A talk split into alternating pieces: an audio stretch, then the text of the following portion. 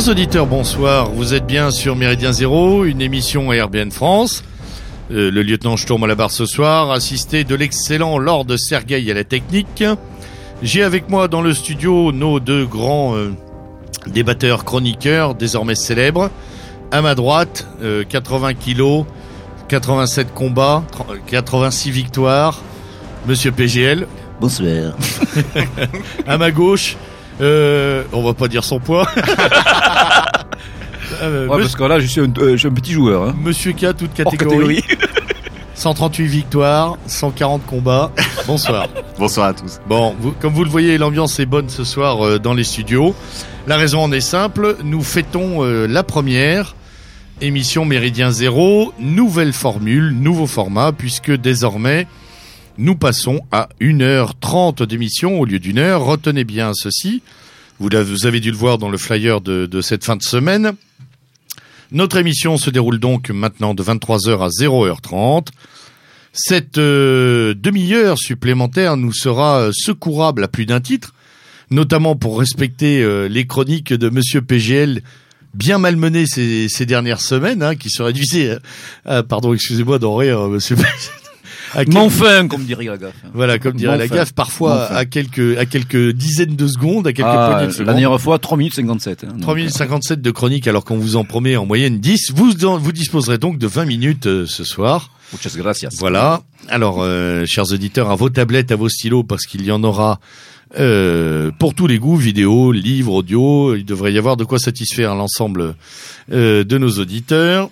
Alors, quel est l'autre avantage de ce format d'une heure trente? Eh bien, la place euh, plus conséquente donnée à l'invité quand euh, nous en avons un, puisque nous allons pouvoir lui consacrer pratiquement une heure d'une part, et d'autre part euh, l'approfondissement des débats hein, qui sera plus conséquent. On aura effectivement un peu plus de temps pour aller au fond des choses et plus dans le détail.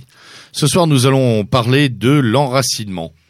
Enracinement, euh, alternative euh, sociale, politique, culturelle à la mondialisation. Alors, c'est une libre discussion euh, que nous entamons ce soir. C'est un sujet très vaste.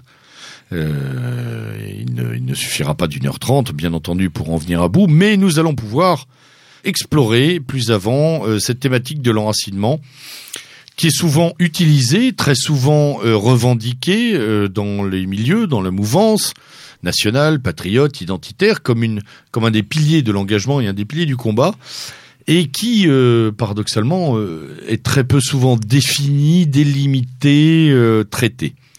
Donc nous allons, nous allons ce soir essayer de faire un peu œuvre de pédagogie en, en approfondissant cette thématique. Et je me tourne d'ailleurs vers Monsieur K pour que euh, tu nous donnes, s'il te plaît, euh, une première définition, un premier niveau de lecture de ce que peut être l'enracinement, notamment contre la mondialisation.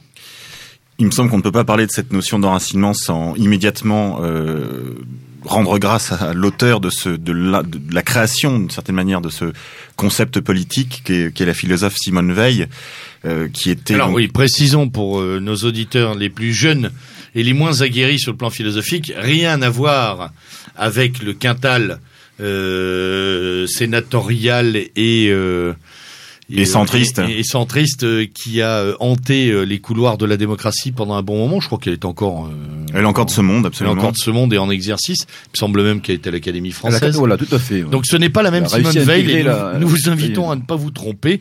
Et, C'est euh, W-I-L, d'ailleurs, voilà. au lieu de V-E-I-L. Voilà, de vous pareil, diriger vers la, la bonne Simone Veil et, euh, et, et- et d'ailleurs euh, vers euh, un nombre un, un très important de ses écrits euh, les plus intéressants. Je Absolument. vous ai coupé. euh, Donc Charles. oui, euh, donc Simone Veil qui est donc l'auteur de, ce, de ce, cet ouvrage qui me semble absolument indispensable, en particulier pour les plus jeunes qui ne le connaîtraient pas, l'enracinement de Simone Veil qui est disponible en poche en plusieurs éditions et qui est en fait le résultat d'un travail euh, à la fois philosophique mais politique aussi puisqu'elle était euh, disons une française libre, elle avait rejoint euh, le, le- les, les patriotes qui étaient réfugiés à Londres et qui attendaient la libération du territoire national. Et elle a rédigé dans ce cadre une constitution pour la France libérée qu'elle qu'elle souhaitait euh, voir euh, voir le jour quoi la- une fois la France libérée. Et, et ce, ce- évidemment ce, cette- ce travail n'a n'a évidemment jamais été repris par euh, par les gaullistes Euh, mais en revanche, ça a donné lieu donc à ce, magnifique ouvrage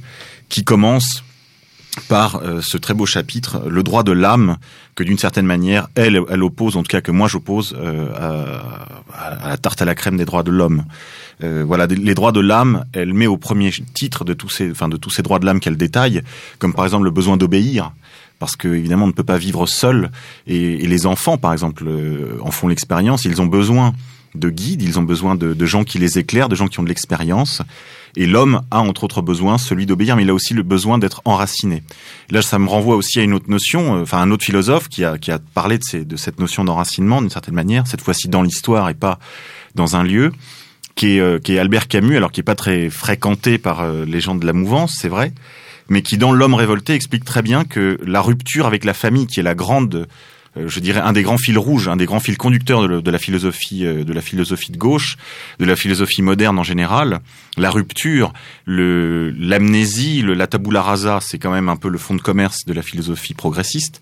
Euh, Albert Camus, malgré qu'il ait grandi dans ce milieu-là, qu'il soit un homme de gauche, euh, qu'il ait été d'ailleurs un des philosophes, euh, un des deux grands philosophes du XXe siècle pour la gauche politique euh, avec Sartre du XXe siècle, eh bien, euh, enfin la gauche politique française en tout cas, eh bien Camus lui se refusait euh, de faire de la rupture avec la famille ou avec la patrie un impératif politique. Il disait c'est parfois une nécessité parce que comme disait Jules Vallès, famille je vouais, parfois la famille est une malédiction, c'est vrai, quand les histoires sont tragiques, dramatiques, violentes, etc il y a parfois besoin de s'émanciper de sa famille, mais ce n'est pas le cas de tout le monde, je dirais, c'est pas le cas général, plutôt le contraire d'ailleurs. Mmh. Et, et, ces deux philosophes, mais particulièrement Simone Veil, nous renvoient à cette notion, à ce besoin de l'âme, d'avoir des racines, de n'être pas de nulle part. Alors, vous me direz, ça fait beaucoup de gens de gauche et beaucoup, euh, beaucoup de, gens de confession israélite dans, dans, les, dans mes citations. Il y en a un autre que j'ai envie de citer. C'est Alain Finkielkraut, qui est un peu à, à la mode ces derniers temps depuis qu'il a fait un virage néoconservateur. Donc je mets oui, en garde. Ça, n'est d'ailleurs pas le seul. Oui, le virage néocons. Euh... Oui, c'est sans doute pas un hasard non plus à son succès relatif. Oui. Euh, mais en tout cas, euh, il lui arrive de dire des choses intelligentes et euh, régulièrement, et entre autres celle-ci, où il rappelle que l'homme sans qualité, l'homme qui n'a ni patrie, ni famille, ni amis, euh, ni profession, ni âge, ni voilà rien qui le définisse particulièrement, cet homme avec un grand H que Joseph de Maistre ne connaissait pas et dont il disait je ne connais pas l'homme, je connais les Russes, les hommes, enfin, je connais un Français, voilà. des, des hommes. hommes. je connais toujours des hommes en particulier. Finkelkraut, reprenant un peu cette ligne de ce que Taguieff a appelé les contre-lumières, dit l'homme sans qualité, sans filiation, euh, c'est l'homme des camps, c'est le réfugié. C'est-à-dire, c'est à la fois l'homme des camps de concentration qui est dépouillé de ou des camps de concentration. Évidemment, je pense ici au camp euh, à la fois euh, ouvert par l'Allemagne nazie, mais également par l'Union soviétique, qui en a ouvert plus, plus encore. Ou l'Angleterre dans ses colonies. Ou l'Angleterre dans ses colonies, ou la Chine populaire. Mais l'homme, l'homme qui est déporté, lui, est, est privé, en gros, de ses qualités. Il est privé euh, de, de sa filiation puisqu'il est un anonyme. Mais je ferai une petite parenthèse sans évidemment rapporter tout ramener à cela. Je dirais que le fait, nous vivons dans un monde de numéros. Et euh, je pense évidemment ici à la merveilleuse série euh, le, le, Village. Le, le, le prisonnier, le prisonnier en français, de pardon. Patrick McGowan. De, voilà. voilà. absolument, où il dit je ne suis pas un numéro. Dans, nous vivons dans un je monde. Je suis un homme libre. Je suis un homme libre. Nous vivons dans un monde fonctionnel, dans un monde numérique, et toutes choses étant égales par ailleurs, nous vivons très largement dans un monde où l'affiliation et les qualités sont niées par le fonctionnement euh, de la société telle qu'elle va. On pourrait rattacher d'ailleurs à cette figure le fameux nomade cher à Jacques Attali, hein, et qui est porté au nu régulièrement dans, dans, ses ouvrages et par tous ses épigones. Alors, effectivement, pour, euh, pour étayer ce que vous venez de dire tous les deux, il est vrai que euh, la vulgate moderniste veut que chaque génération se réinvente. On demande à chaque génération de faire sa petite révolution, de tuer le père, de tuer la mère, mais de tuer la société qui l'a précédée. Et on s'aperçoit en fait qu'à chaque fois, on est dans le, dans, on est dans la nouvelle mixture de ce qui s'est fait. On est dans l'incapacité, en même temps, d'inventer. Alors absolument. D'abord, la première, la première chose, c'est qu'un homme de tradition, un homme qui a, qui a pour euh, guide la philosophie classique, qu'elle soit antique ou, ou, ou chrétienne, sait qu'il n'y a rien de nouveau sous le soleil. Hein. Euh, donc, en réalité, on nous demande, et ça, on le voit, ça, pour donner un exemple à nos auditeurs qui comprennent bien, cette philosophie-là, elle a évidemment des sources théoriques que sont par exemple le, rousseauisme, hein, Jean-Jacques Rousseau, et un des grands philosophes de la désaffiliation, même s'il y a une nostalgie des origines chez lui, là, il faudrait lire ce qu'avait écrit Alain de Benoît là-dessus. Il y a des choses intéressantes, même si je suis suis pas rousseauiste comme lui. Il y a une désaffiliation très profonde dans l'ensemble de la philosophie moderne, mais il y a également euh, des, des, des, applications très concrètes. Par exemple, la, la méthode globale de lecture, d'apprentissage de la lecture part de ce postulat, c'est-à-dire l'enfant est complet, il a en lui les moyens, de, il, a, il a toutes les ressources. Mais il est doué de raison. Il est doué ça. de raison, absolument. Il est doué de raison, et donc il suffirait de le de le laisser à lui-même pour qu'il redécouvre la lecture. Le problème, c'est que c'est un effort considérable qu'il aurait demandé. Spontanément, il va construire son savoir, selon le jargon hein, néo-bureaucratique et abscon. Oui, hein, et puis en plus, euh, euh, depuis ce matin, il va le construire et il va même plus être sanctionné pour savoir s'il l'a bien ou mal construit. oui, parce en, que fait, on- en fait, il construit rien du tout. on- on remet- il on est incapable remet- de construire quelque chose, donc pour, bon. pour corroborer ce que ce que tu dis, euh, Monsieur K, on, ce matin, il y a, il y a un appel euh, signé par euh, Cyrulnik, euh, je sais plus qui encore, Boris. tout, tout un tas de, de psychomatosés. Euh, euh, Il doit y avoir qui- Lynn qui Arabe nous et expliquent Philippe Mérieux, La note, pense, en fait, la hein. note est la Mm. dernière barbarie fascisme du 20e, du 21e siècle Mais bien sûr. naissant. Et, et- il et faut plus noter les enfants. on, on- il y a- on C'est voit une violence qu'il aurait C'est faite. une violence symbolique. euh, Absolument. Il y a- C'est exclusif, n'est-ce pas? Parce que celui qui a pas 20, euh, il est exclu de tout le- ceux qui ont 20, donc il faut que tout le monde ait 20. On voit, on voit qu'il y a une logique là qui est à la fois très anodine parce qu'elle est quotidienne. Euh, Un, un professeur des écoles ou un professeur de collège, de lycée, c'est ça, il voit ça tous les jours. Donc c'est à la fois, des- c'est c'est des choses très concrètes, mais qui affectent la vie des gens. Moi, je connais des gens qui sont euh, dyslexiques. Euh, mais ils ont ils ont appris la dyslexie à l'école, si vous voulez. Oui, non, mais c'est très simple. Aujourd'hui, il faut savoir que pratiquement plus du tiers d'enfants diagnostiqués dyslexie, en fait, compte, il y a une sorte de euh, de- d'amplification. Il y a, il y a une sorte Une de épidémie, on pourrait d'épidémie tout à fait de dy- dyslexie depuis déjà plusieurs années. Et en fait, bon, lorsque on fréquente un petit peu le, le milieu professionnellement, c'est le cas de, de certains d'entre nous, ben, on s'aperçoit tout simplement que ces gamins ne sont pas dyslexiques du tout. Ils n'ont pas appris à lire correctement. C'est ce que c'est ce que c'est ce qu'un Ce sont des sinistrés de la, de la méthode C'est de là- la globale. C'est là, Monsieur K, un autre Ouais, trait de, problème, de quoi. cette modernité, c'est de, c'est, c'est cette espèce de sentence pathologique qui tombe sur chacun d'entre nous quand on n'est pas d'accord. Euh, un enfant euh, plutôt réservé sera vite fait qualifié d'autiste. Quelqu'un d'exubérant, euh, ayant peut-être des talents artistiques ou en tout cas des, des- une, Hyperactif. une- une personnalité débordante sera qualifié d'hyperactif Hyper- et mis sous anxiolytique Il y a- à 7, 8, 10 Oui, ans. bien sûr, il y a des, il y a des méthodes euh, cliniques, enfin chimiques, pour régler ce genre de problème. Alors pour re- pour revenir à notre débat de fond, tout ça participe de la destruction des racines. finalement. Absolument. Ça C'est coupe toute toute cette violence générée. Coupe coupe des des coupes des racines, lesquelles sont déjà ténues parce que je crois que les- dans les familles les racines sont peu ou très peu évoquées. absolument. Et ça, c'est ce que un philosophe, un autre philosophe qui me semble très intéressant d'étudier, euh, Jean-Claude Michéa, qui est très actuel, qui écrit, enfin, qui a publié à la fois sur les questions d'éducation, sur l'enseignement de l'ignorance, où il explique justement que c'est un plan concerté. Alors, il n'y a pas de complot, hein, mais c'est un plan concerté jusqu'au Non, c'est ce que disait Ellul aussi également. jusqu'au sommet, jusqu'au sommet de la hiérarchie euh, mondialiste, si vous voulez. Euh, à Quelqu'un comme Brzezinski, dont on a parlé à ce micro, a écrit euh, qu'il fallait euh, abrutir les masses parce que de toute façon, il n'y aurait pas de travail pour elles. Le fameux tititainment. Absolument. Donc il y a, il y a là une vraie logique, mais qui est systémique. Il faut comprendre qu'on est dans un dans un monde qui a besoin, qui est, qui est fondé sur l'argent. Enfin, je veux dire, c'est la, la valeur cardinale. Et pour vendre mieux, il faut des abrutis.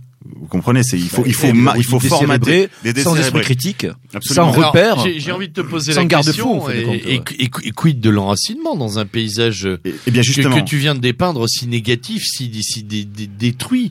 eh bien si- l'enracinement est la principe, le principal obstacle. Le principe, l'enracinement est le principal obstacle à la constitution d'une société mondiale homogénéisée sur le plan marketing. Si on veut vendre le même hamburger, le même jean dans, sur la planète entière, il faudra désenchasser les gens de l'ensemble de leur filiation, qu'elle soit familiale, culturelle, nationale, religieuse. Si on, et alors et après, social. Et et, social. et social, bien entendu. Tout- toute filiation est un obstacle à la, je dirais, à la constitution d'un marché homogénéisé, parce qu'elle introduit justement de la différence dans le marché, enfin dans le marché, sur le monde, enfin dans le monde, elle introduit de la qualité, et ça, ça perturbe la matrice. Si vous Seulement de la qualité. Est-ce qu'on est-ce qu'on peut pas parler aussi de de distance? Est-ce que la racine ne permet pas de de, de préserver une distance salutaire également? Alors, il y a évidemment cet aspect est, est très important, c'est-à-dire que c'est d'ailleurs la raison pour laquelle la mouvance, d'une certaine manière, depuis quelques mois, s'essaye à essayer de promouvoir l'enracinement, l'identité sur ce terrain-là, parce qu'elle comprend bien, euh, plusieurs des acteurs de la mouvance ont compris l'intérêt qu'il y avait à promouvoir justement les qualités à la fois provinciales, euh, ethniques, etc. Parce que euh, elles sont un barrage aussi à, la marée noire de la consommation. Et en fait, lorsqu'on commence à se préoccuper d'autre chose, justement que de son petit moi et de, ces vibrations, si vous voulez, euh, consuméristes, et qu'on on est porté plus à des, à des, des, préoccupations culturelles euh, de, concernant la vie intérieure, concernant des aspects spirituels ou religieux de la vie, évidemment, euh, on est moins sujet à la, à la suggestion. Je, je, je donnerai juste un exemple, mais, c'est à vous. Oui, au consumérisme ostentatoire, voilà, au, au, consumérisme, bon, qui est en fait une, une fuite en avant. C'est une fuite en avant. Face au vide auquel nous sommes confrontés, boum, on a autre chose que à faire que accumuler sans cesse des objets dont on n'a pas besoin. Et toujours cette surenchère bien sûr euh, hyper hyper technologique hein, où c'est le dernier gadget à la mode bien sûr qu'il faut acquérir le toujours plus. Avec ces, ces, scènes des fois complètement sidérantes et bon hallucinantes hein, de gens qui font la queue toute la nuit pour acheter la dernière console des, ou le dernier jeu vidéo à la mode. Enfin bon quand on voit ça, bon, quelqu'un de normal constitué, bon, ne peut que s'effrayer face, bon, euh, à ces, ces flots grégaires hein, de, de bipèdes qui sont là. Qu'on pourra d'ailleurs un jour essayer d'analyser à l'affût du, du, du, dernier produit. Quoi. Je vous propose d'ailleurs de les analyser un de ces, un, un de ces quatre à ce, micro, à ce micro parce qu'on peut parler parfois. Je vois à quoi vous faites euh, allusion tous les deux et surtout euh, ce que tu disais il y a un instant, PGL, notamment l'histoire d'iPhone, de, d'Apple, où on assiste pratiquement à de, des nouvelles religiosités ou pseudo-religiosités, ah des trans. Le fétichisme. Je l'ai, je l'ai. C'est le fétichisme de l'objet. Je le touche. C'est le système de l'objet que décrit Baudrillard déjà. Hein à travers son, son, son, fameux ouvrage, la société de consommation également. Donc c'est des choses qui ont été diagnostiquées déjà depuis les années 70. On pense aussi après aux, aux écrits de Gilles Lipovetsky, etc., sur l'ère du vide, hein, sur les écrits de Christopher Lash, donc l'américain aussi, sur la culture du narcissisme. Enfin, on est vraiment dans euh, ce phénomène-là. On est complètement pris par cette aliénation collective hein, qui fait qu'en fin de compte, voilà, l'individu est confronté à son néant existentiel, son néant quotidien, Hein, et face à ce vide-là, mais ben voilà, le, le, vide appelle à être rempli. Hein, et rempli par quoi?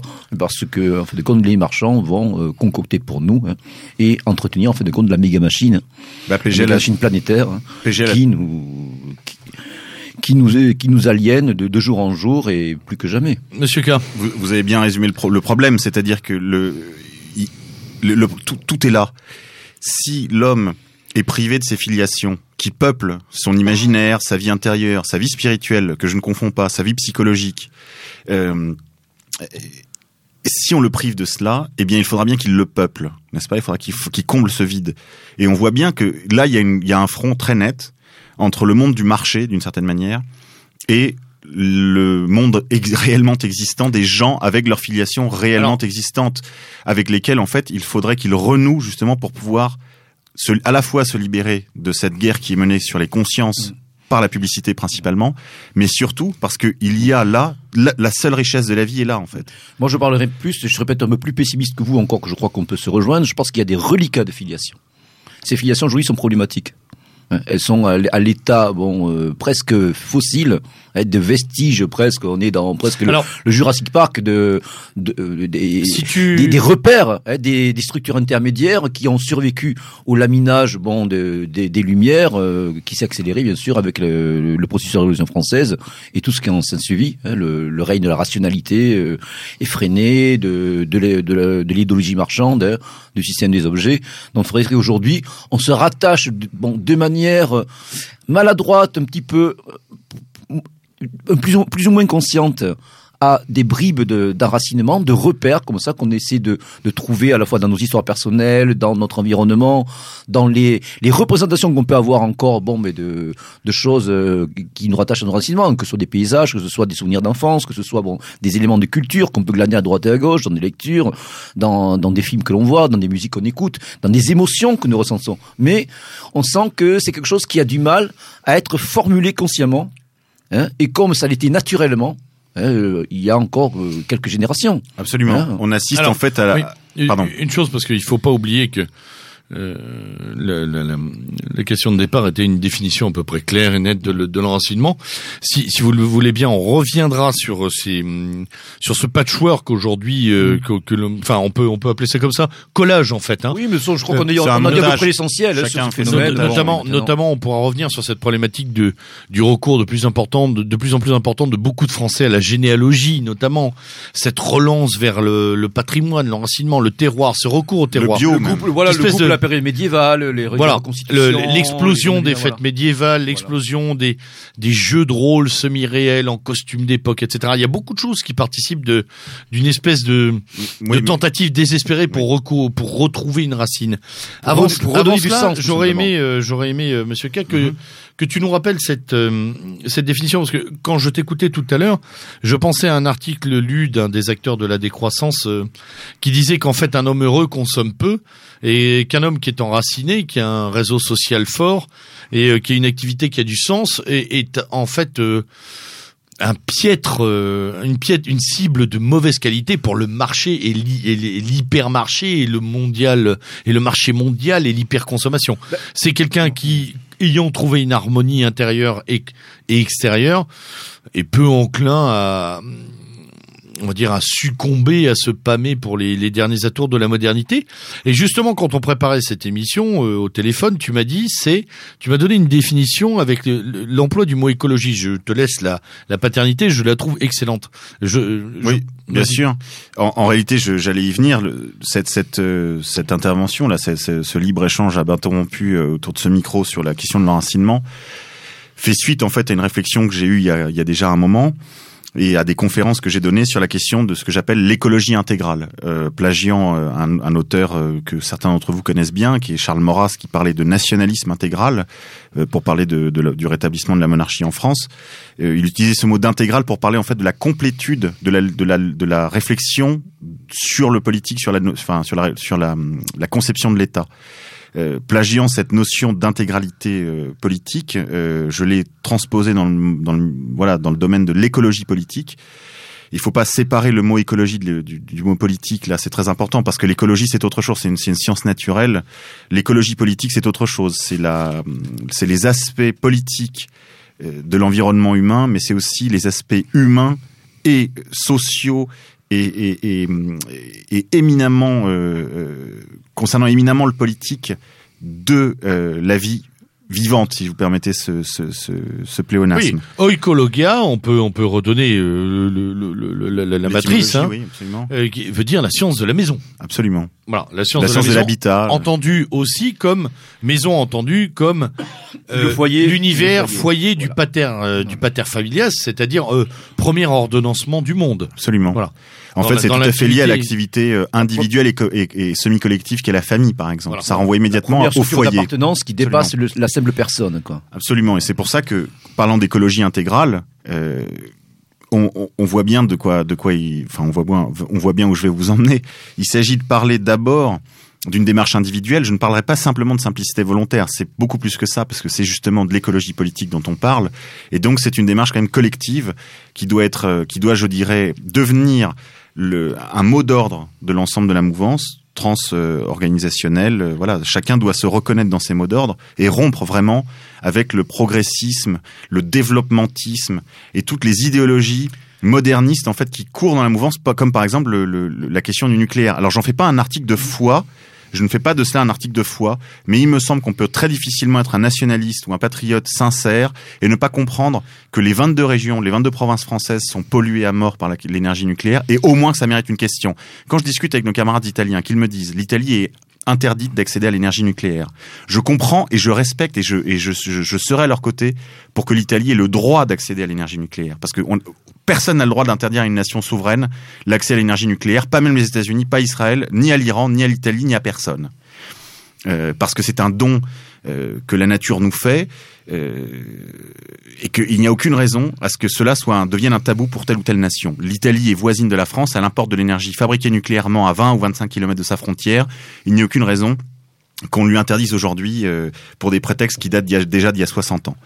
Maintenant, quand les camarades italiens me disent je suis pro-nucléaire, etc., etc., je veux bien discuter de ça avec eux, il n'y a aucun problème. Moi, je suis ouvert à la discussion, mais quand même, la question philosophique est posée. Elle a été posée par Gunther Anders, un philosophe, un, un disciple euh, comme une autre philosophe que je citerai sans doute tout à l'heure, Anna Arendt, un disciple d'Heidegger, qui a posé la question de la technique comme étant la question, le défi du pour le XXe siècle, enfin pour même pour le XXIe si on veut, puisque euh, la question Alors, reste pendante. Le, le, le, Et le nucléaire, évidemment, est le, le défi, la technique par le excellence. défi, il n'est pas dans le contrôle, il est dans la maîtrise. On est bien d'accord que sur cette question, la position est toujours celle de l'harmonie, à savoir le nucléaire, oui, mais un nucléaire sécurisé, mais un nucléaire hautement euh, protégé, mais un nucléaire hautement doté financièrement, de manière à ce qu'il soit, c'est encore une fois, respectueux de son environnement humain, etc., etc., etc. Euh, C'est c'est ce que dit euh, l'énergie, enfin l'industrie nucléaire depuis 60 ans maintenant. Mm, L'industrie nucléaire Enfin, parle de bon. profit aussi. Encore une fois, je vais, on va pas s'étendre là-dessus. Je n'en fais pas dessus parce que je je n'en on fais- s'éloigne un ouais, petit peu ouais. du sujet. Je n'en fais pas le- Même si la question est intéressante. Je veux pas en faire un, Non. un article de foi encore une Non. fois, mais en tout cas la question d'être posée.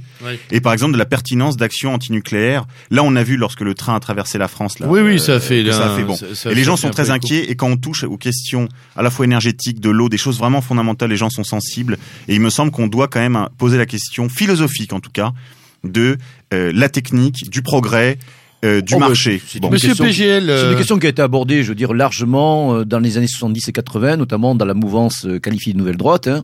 Euh, J'en parle en connaissance de cause, euh, ayant été associé sous ce mouvement. Et moi, j'avoue que bon, ben, je te suis pas tellement, hein, notamment sur la question nucléaire. J'en fais pas un article de foi philosophique.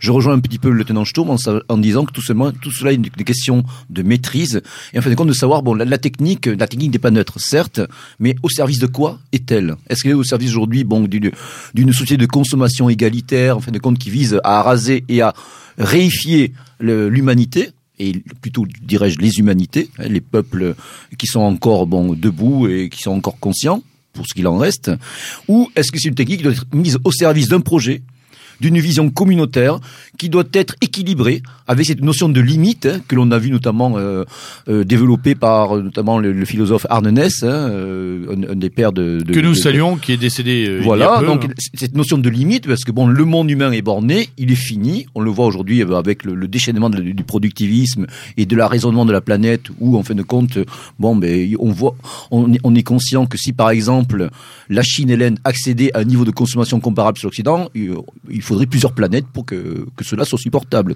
C'est le Non, cas je- aussi. C'est le cas une- pour amortir question- le coup. euh, Voilà, je crois en fin de compte, tout simplement, la civilisation occidentale, euh, dont euh, le, le philosophe Lynn White Jr. a bien montré les racines judéo-chrétiennes, est, est, est placée sous le signe de l'ubris, qui était pour les anciens Hellènes, les anciens Grecs, une des fautes suprêmes hein, que l'homme européen, tel que se définissait à l'époque, pouvait faire. Donc je crois qu'aujourd'hui, nous devons justement retrouver cette notion de limite, d'harmonie, de diquet, comme disaient les anciens Grecs, et que la, bon, la, la, La question, mesure. philosoph- la question nucléaire est bien sûr discutable, comme toute question. Hein. Absolument. Maintenant, moi, je n'en fais pas un article de foi Non, non, mais philosophique. encore une fois, on, Voilà, on a euh, ouvert un peu le débat. Voilà, on y on, reviendra. on va, on va- on je reviendra éventuellement dessus. Simplement, Oui. voilà. Bon, moi, je dirais. Messieurs, messieurs, messieurs. Mais je voudrais revenir Pour, justement pour sur revenir ça, à l'essentiel, sur l'enracinement. J'avais une Alors question. voilà, je voudrais euh, je voudrais je revenir sur voudrais- petit peu.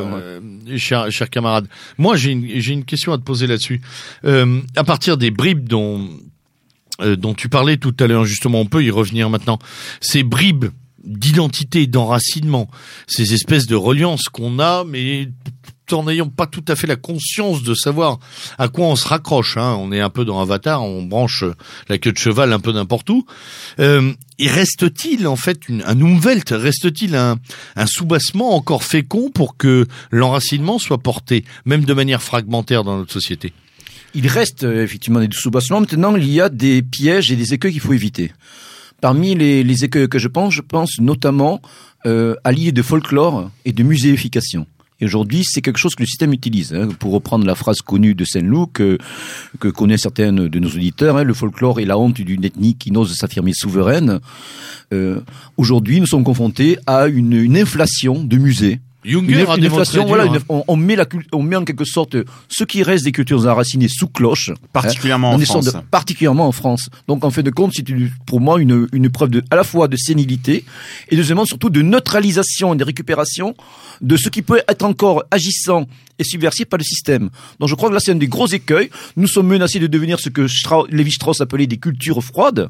Hein, de certaine manière, en tout cas totalement refroidis, voire congelés, et devenir en fin de compte bon des parcs d'attractions euh, muséico-touristiques bon pour des les, les, visiteurs du monde entier qui viendront voilà se, se pavaner sur les les, les ruines de, de, de, notre grandeur passée. À ce titre, d'ailleurs, je, je, je, juste une seconde, Monsieur K, avant de te donner la parole, on peut s'interroger sur euh, les, euh, les trompettes qui ont sonné ces dernières 72 heures à propos de l'inscription de la gastronomie française au patrimoine mondial immatériel de l'UNESCO.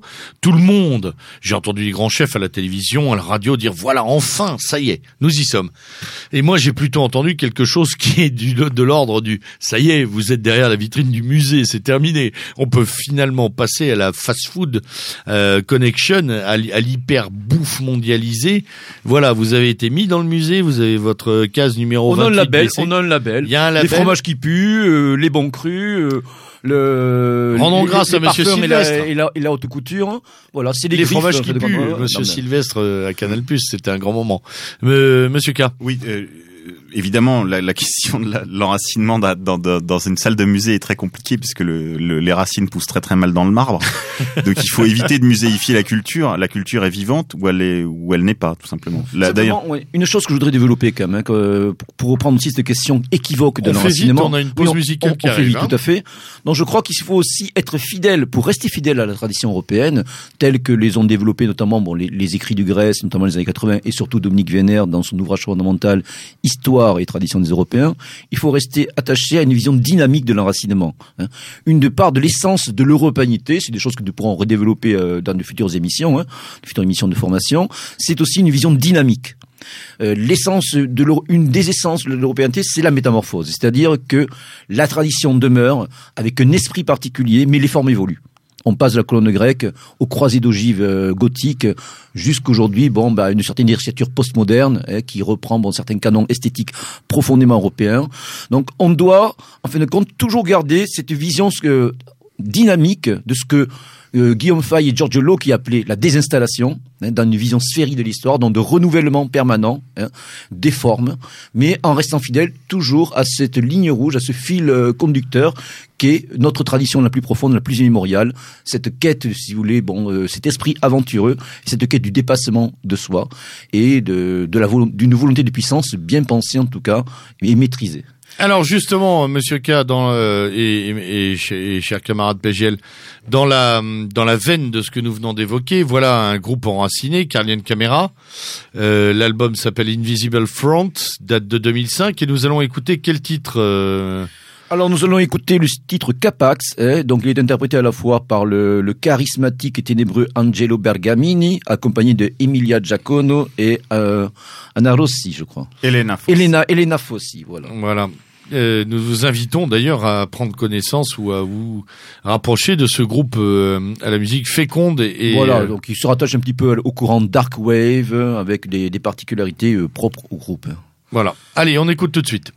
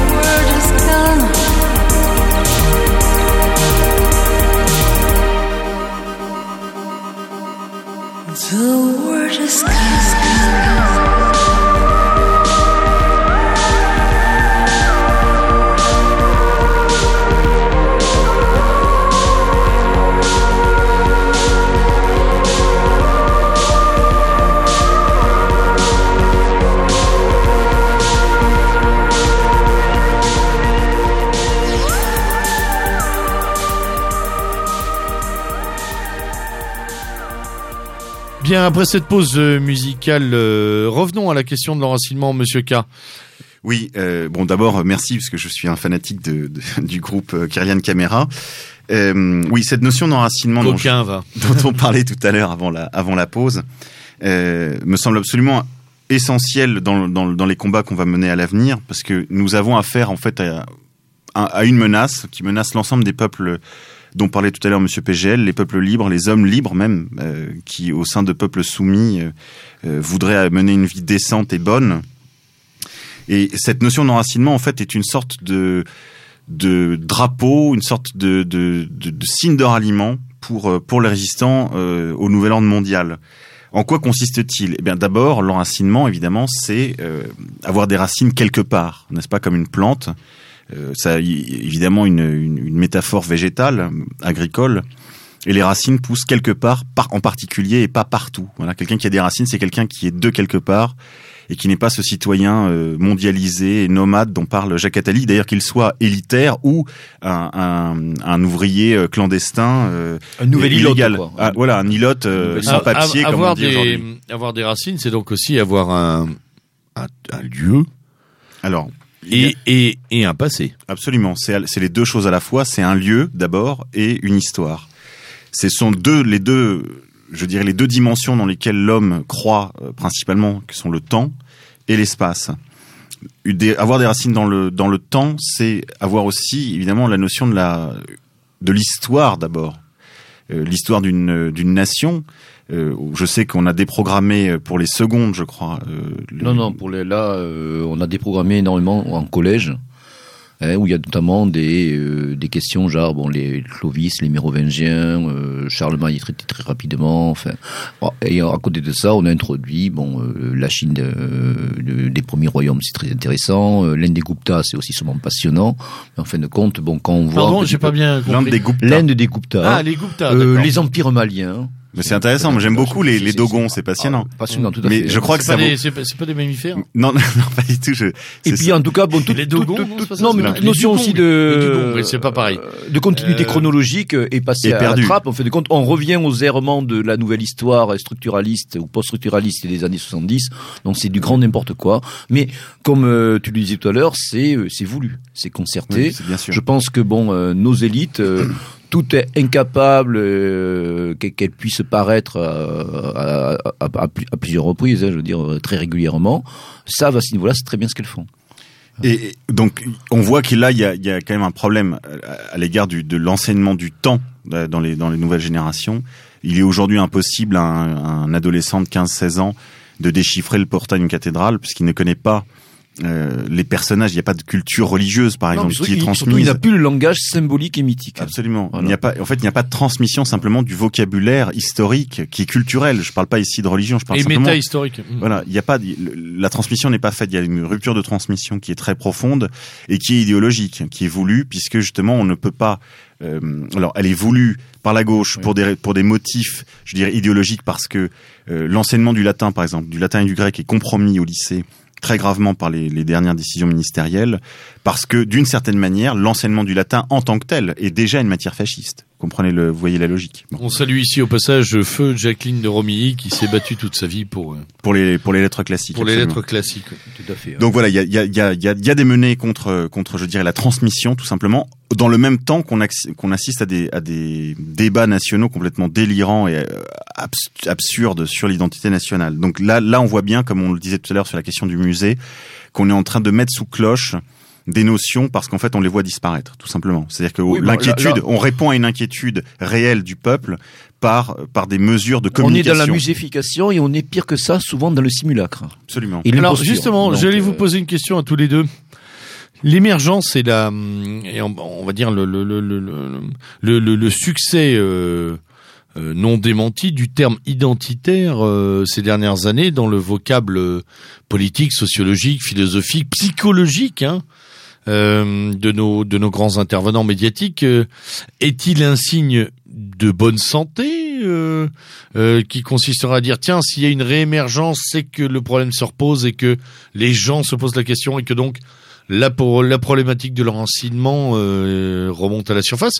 Ou au contraire n'y a-t-il pas une sorte de manipulation encore une Alors, Mais- laissons de côté la question de la je- manipulation, si vous C'est une permettez. question complètement Oui, il y a, ouverte. bon, il y a inévitablement manipulation, instrumentalisation. On le voit très bien aujourd'hui avec le pouvoir euh, sarkozyste, et puis même bon dans une partie de de la mouvance où aussi bon le voilà le terme identitaire sera bon euh, pris pour, comme une sorte de marque de fabrique par certains, ou alors bon plus ou moins galvaudé. Bon, ne revenons pas euh, sur, sur ces questions-là euh, aujourd'hui. On ne pourront les aborder Non, non, non, c'est pas le débat, c'est pas le débat, Voilà. mais Non, simplement, c'est- c'est c'est vrai qu'aujourd'hui, on a une, une inflation, une hyperinflation de ce terme.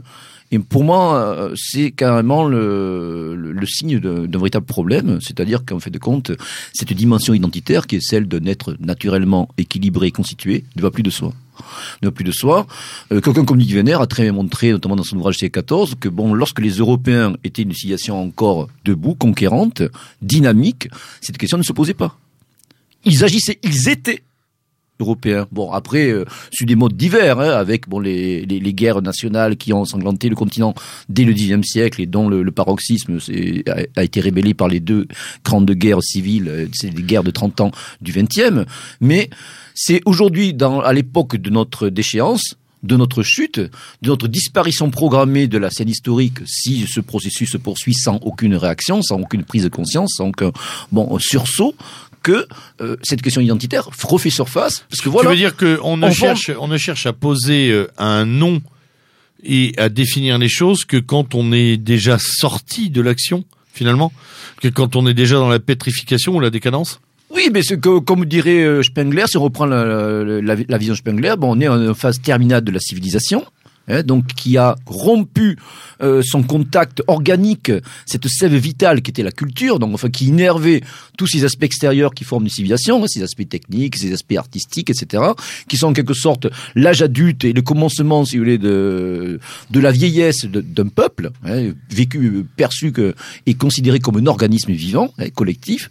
Donc là, on est à ce stade-là. Effectivement, bon, ça apparaît sur un mode diffus, angoissé, sur un mode bon euh, euh, paroxystique parfois, compulsif, convulsif, hein, et qui, qui est loin d'aller de soi et qui produit aussi des fois, bon, mais c'est pathologie.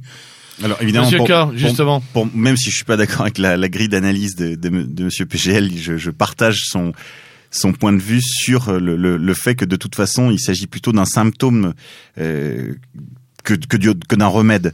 C'est-à-dire que hum, lor- lorsque les choses cessent d'aller de soi, comme, comme ça a été dit, euh, eh bien, on commence à les nommer et, et- et à s'y raccrocher d'une certaine manière. Le, le fait identitaire au, au sens politique, mais même on parle de communistes identitaires au sens où ils sont plutôt sur les fondamentaux du Parti communiste, etc. Il y a une, une certaine fortune de ce mot euh, qui est comme comme vous l'avez dit tout à l'heure, euh, cher lieutenant Sturm, il, a il a été repris et il a une voilà, il a il connaît sa fortune et, et sa mode, disons. Eh bien, moi j'y vois plutôt un symptôme d'inquiétude en effet, et on est dans une démarche très postmoderne et qui pour moi est infrapolitique. Moi, je citerai ici Marie-France Garot. Elle disait récemment encore, lorsque euh, lorsqu'on n'a plus de souveraineté. L'inamovible Marie-France Oui. Garot. Alors après, hier sur Courtoisie. peut- l'éternelle Marie-France Garot. Eh, mais je crois qu'elle, je crois que c'est une immortelle. Hein. Ah oui, euh, Je crois que c'est une immortelle. elle a pas besoin d'aller à l'académie. Hein. elle est, elle est, euh, elle est à la fois euh, euh, responsable aussi de ce qui nous arrive, mais en tout cas, elle a, de bonnes analyses. Elle dit l'identité, c'est ce qui ne reste, c'est c'est tout ce qui reste quand il n'y a plus de souveraineté. Donc, on voit bien là que lorsque Sarkozy se rabat sur le débat sur l'identité nationale, c'est parce qu'en fait, il y a un déclinisme français quand même. Euh, Il y a un discours sur le déclin, mais il y a aussi un déclin réel. Euh, Il y a un déclin français, il y a un déclin européen, et, et cette histoire identitaire est à la fois fait partie du problème et fait partie de la solution en un sens. Voilà. Moi, Je dirais les choses comme moi, ça. Je, Monsieur- je te rejoins pas PGL. totalement. Hein, bon, euh, Marie-France Garot a une vision nationalitaire hein, bon, de, de, de la France en général, et puis du fait euh, étatique hein, en particulier, et de, de la conception de l'État-nation à la française, donc une, une conception constructiviste et abstraite. Bon, moi, je pense au contraire que euh, ce qu'on considère comme l'identité, en fait, de compte, le socle fondamental, d'où tout projet politique et toute mise en forme d'un peuple qui a su sa destinée peut-être lancé hein, à telle ou telle époque, euh, en fait de compte, euh, est fondamental. Je veux dire, c'est c'est la- c'est le socle fondamental. On peut l'appeler Absolument. identité. Bon, Absolument. après, la, la question est de savoir sur quel mode il va être décliné par rapport au moment que nous vivons. Et c'est vrai qu'aujourd'hui, alors, nous, ce le- mode, nous, euh, nous le déclinons PGL sur un mode problématique. quoi. PGL, le, le, le mode ne dépend-il pas justement de, de cette plus ou moins grand enracinement euh, dans, dans, dans, dans son expression cet enracinement, bon, voilà, qu'on peut nommer identité, en tout cas socle identitaire, Parce que- ne va plus de soi. Le problème, il est là. Voilà, Et surtout, je- il a subi, à mon avis, à mon sens, des agressions extrêmement euh, importantes, extrêmement destructrices de la part bon, du, du, du processus de, de, de la modernité qui a été mis en, en, en, en effet depuis déjà plusieurs siècles. Voilà, parce Donc, que euh, non, ma question était celle-là parce Ouais. que il, est, il semble évident qu'on peut, euh, je, je, je me tourne vers toi, euh, Monsieur K, qu'on peut développer aujourd'hui des discours identitaires sans enracinement, enfin sans sans cette conception que tu as définie au début. Je pense là à des gens comme Soral et autres qui font des des des euh, des définitions de l'identité finalement très abstraites, très très euh, très euh, très. Je t'écoute. Alors, selon moi, il y a, y a des différents niveaux d'enracinement. D'abord, il y a une réponse individuelle. Une réponse individuelle, se réenraciner, c'est épouser le terroir dans lequel on vit. Euh, Il y a beaucoup d'entre nous qui, euh, voilà, qui ont des, des filiations compliquées, qui, qui sont de quatre provinces, par exemple, quand ils n'ont pas deux grands-parents Ou de étrangers. l'urbanité euh, la plus la plus Voilà, lointaine, absolument, absolument. Mais en tout cas, il s'agit d'épouser un terroir, mais pas pas- dans une démarche postmoderne seulement de, de, de choix. Je veux dire, on choisit pas ces choses. Le- L'enracinement, par définition, c'est une chose qu'on subit. Enfin, Non, je veux dire, alors, la filiation, c'est quelque chose qu'on subit. je te Moi, coupe je pense qu'il y, a une- je pense qu'il y a une dialectique entre les deux. Non, mais il y a une tension. Voilà, comme tu dis, par, Il y a une dans, dans- tension. dans quelqu'un qui est, qui est issu de, de, de plusieurs origines bon, euh, provinciales, en tout cas c'est la- c'est le cas le plus des Français, effectivement, je pense que pour certains, il y aura un choix à faire. Oui. J'ai un père breton, j'ai une mère auvergnate, et Jean Mabir avait une mère sévenole, hein, ne l'oublions Ouais. pas. Ouais, hein. tout à fait. Euh, Patrick Pierce avait un père anglais. Ouais. Hein. Imon de Valera, aussi le leader nationaliste euh, euh, irlandais, avait un père espagnol. Ils ont fait des choix. Et d'ailleurs, c'est cette part un petit peu halogène, exogène, qui a en quelque sorte boosté. Hein. Ils ont été en quelque sorte plus irlandais que les véritables souvent irlandais de, de sang, on va dire. On peut, on peut le- Absolument. dire Donc, a- ça, sans, sans part. parler uniquement d'une démarche, je dirais, Donc, élective, où, où, où ce serait Avec un la pur acte proportion à garder au caractère Ouais, halogène, on est bien attention. Non, d'accord. non, hein. mais je veux dire, il y a- il y, a toujours, bon, pour reprendre aussi ce, cette, cette, cette, euh, ce fameux paradigme de Renan, il y a toujours une part de choix, mais il n'y a pas qu'une part de choix. Voilà. Ce n'est pas uniquement un acte volontaire et, euh, et qui ressort encore de la, de la pure volonté, mais euh, cet acte volontaire est aussi souché sur des réalités existantes qui se, qui se déclinent sur, à la fois sur un mode individuel et sur un mode collectif. Monsieur K. Donc justement, cet enracinement, il y a une démarche quand même individuelle qui n'est pas, qui ne peut pas être une pure, un pur acte de volonté comme comme tu viens de le dire. En revanche, il y a d'autres dimensions et il me semble que la dimension nationale n'est pas, enfin n'est pas du tout exclue de cette de cette démarche. La France en tant que telle est une réalité historique et pour ceux d'entre nous, par exemple, qui auraient quatre euh, grands-parents euh, de quatre provinces différentes, ou parfois avec un ou deux grands-parents euh, d'origine étran- étrangère, européenne, ou, ou, ou parfois avec un carteron, on peut avoir des carterons d'asiatiques, et j'en connais qui sont de très bons camarades patriotes. Les poussières d'empire. Oui, exactement. Et ben voilà, parce que l'histoire, l'histoire de France a aussi- été ça, l'histoire de l'Europe, pas tout entière, mais Et pour une l'histoire d'un partie empire. ça a été l'histoire aussi de l'outre-mer et donc voilà il y a des gens qui sont nés ici ou là et bien ces gens-là euh, ils ont euh, pour échelon d'appartenance évident et qui lui n'est pas interrogé et qui n'a pas à l'être qui est le niveau na- le niveau national Euh, et puis il y a toutes les logiques, je dirais, euh, toutes les logiques après, euh, comment dirais-je, Bon. janissaires. Oui, enfin, Il y a des gens qui seront, il y aura, moi c'est pas mon souhait, c'est pas, ce- c'est pas ce que je promeux, mais il y aura des gens issus euh, de, de sans doute de souches étrangères extra-européennes et qui devront être nos janissaires et, et, et qui seront euh, en restant eux-mêmes. euh, Alors restons, restons, voilà. Ouais. restons dans le doute là. Qui Alors- pourrait, devrait. Alors attends, justement, je pose. Je, si là, moi, euh, si, si j'ai choisi de parler de l'enracinement ce soir, c'est parce que tout le monde est appelé à s'enraciner, y compris les étrangers, parce que c'est pas un truc, c'est pas un truc qui clive. C'est chacun doit s'enraciner en lui-même, si tu veux. Il doit chercher. S'enraciner où? La Eh ben alors, alors, alors, et dans, et dans a- quelle proportion eh bien, alors, il- Et là, on fait intervenir aussi des éléments quantitatifs. Absolument, hein, voilà. absolument. Alors, des va- seuils. il faut absolument. Il y a des seuils particuliers. Exactement, des sinon, seuils bon. exclusifs évidemment. On n'est on- plus dans l'enracinement, on est dans le Absolument. déracinement, on est dans l'acculturation Absolument. et on est dans le chaos ethnique. Donc, Absolument. bon, Mais on est déjà dedans en réalité. on est déjà on est dedans. dedans. Donc l'enracinement justement, c'est une réponse entre guillemets. Alors il faut ça appellerait des définitions, mais universelle au sens où elle, c'est un appel à chacun de creuser des racines. Je- J'entendais par exemple Philippe de Villiers il y a quelques années parler de francisation. Il dit non, je suis pas pour l'intégration, je suis pas pour l'assimilation, je suis pas... non, je suis pour la francisation des immigrés. Eh bien non, eh bien non. Ce n'est pas une solution ni pour eux ni pour nous, au vu des seuils justement. En revanche, s'ils veulent bien se réenraciner, que ce soit dans leur terreau spirituel, dans leur terreau ethnique d'origine, dans leur terreau euh, même parfois euh, départemental. Euh, je pense qu'il y a des gens de la Seine-Saint-Denis aujourd'hui qui est quasiment un Kosovo français. Eh bien, Euh, pour moi, quand on parle de la Seine-Saint-Denis aujourd'hui, je ne pense pas à un terroir de France. Ça ne veut pas dire que je lâcherai le sol qui est qui est sous cette dénomination. Jamais. Roi, mais en, absolument. Mais en revanche, Comme les, les Serbes avaient leurs églises. Absolument. Donc, euh, mais en revanche, en revanche, je peux comprendre que eux aussi, face à la modernité euh, tardive et des besoins de d'identité et d'enracinement, et justement, c'est une réponse qui à la fois. Mais doivent, oui, doivent-ils doivent nous concerner Non, juste, non, pas du tout. On a bien assez de nos problèmes. Absolument. Je mais je me refuse à cliver. Ils sur peuvent la... prendre l'avion pour aller débattre de leurs problèmes identitaires chez eux. Absolument. Mais c'est de ça dont on parle et c'est ça. Et en fait, faut... depuis que tu parles, on est aussi dans, dans la question sous-jacente du territoire. Voilà. Absolument. Et de, et de Absolument. On va y, on va y arriver d'ailleurs. On y vient. Bah, Parlons-en maintenant. Allons-y. Tout à l'heure, euh, PGL a parlé de la question de la limite. La question de la limite, c'est aussi la question de la frontière et donc évidemment la question du territoire. Parce que, comme disait là, euh, Régis Debray citait récemment. Euh, c'est amusant. Euh, il, il, il, faisait les louanges de la frontière. Il vient de faire un petit bouquin qui s'appelle ouais, Louanges de la frontière, qui est très sympathique. Bon, c'est encore une fois, ce sont des gens. si je les cite, c'est pas parce que ce sont mes lectures du soir, mais parce que il me semble important de pouvoir aussi créer un terrain je dirais, de dialogue avec l'ensemble de nos compatriotes qui, eux, ont la télé, la télé et, la, et écoutent la télévision et la radio, ce que je ne fais pas. Euh, et voilà, essayer d'être en contact plutôt qu'en rupture avec cette société. Parce qu'il faut aussi être, euh, je dirais, des francs-tireurs et donc utiliser toutes les munitions. Voilà, donc j'y viens. Voilà, je parle de... un travail de métapolitique. De Régis Debray. Classique. Absolument. Régis Debray, donc, qui est pas, qui est pas exactement un, un, un hooligan ukrainien, euh, disait, euh, voilà, euh, éloge de la frontière. pourquoi pas Alors, on sait rien. Pourquoi à pas trois, à trois génération, on ne sait pas. Eh bien, il, euh, il parle de cette, de cette notion du territoire. Et je pense que justement, il disait, il disait avec beaucoup de raison d'ailleurs, que euh, à la fois sur le plan esthétique, affectif, etc., le passage, de, le, qu'on passe la ligne, hein, on est sur Méridien zéro, eh oui. le passage de la ligne, c'est quelque chose qui, qui, qui quand même suscite une certaine émotion.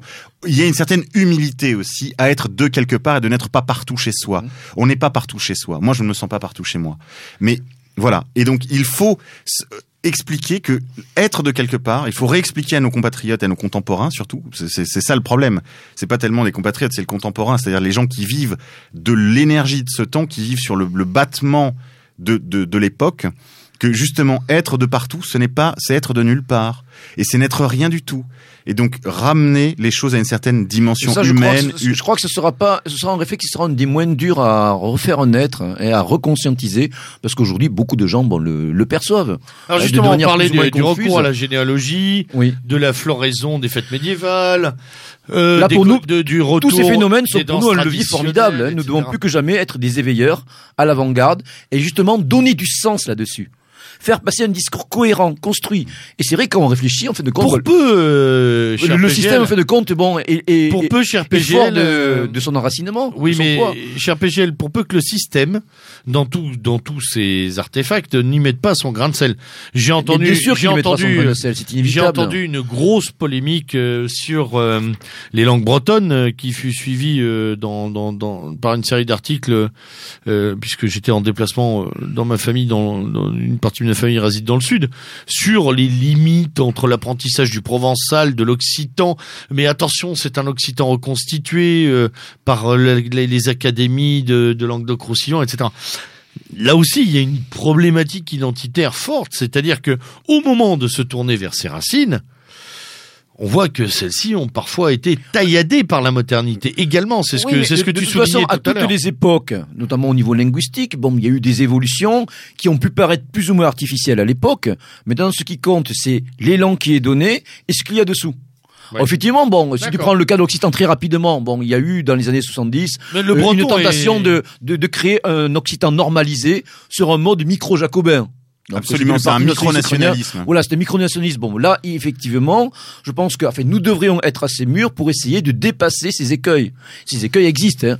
Lorsqu'on voit, par exemple, des responsables d'un mouvement nationaliste breton qui disent, bon, qui s'opposent violemment à toute forme d'immigration, y compris, euh, et qui mettent sur le même plan des immigrés extra-européens et des immigrés venus du bassin parisien, bon, c'est, c'est, c'est c'est pour le moins excessif, pour pas dire plus.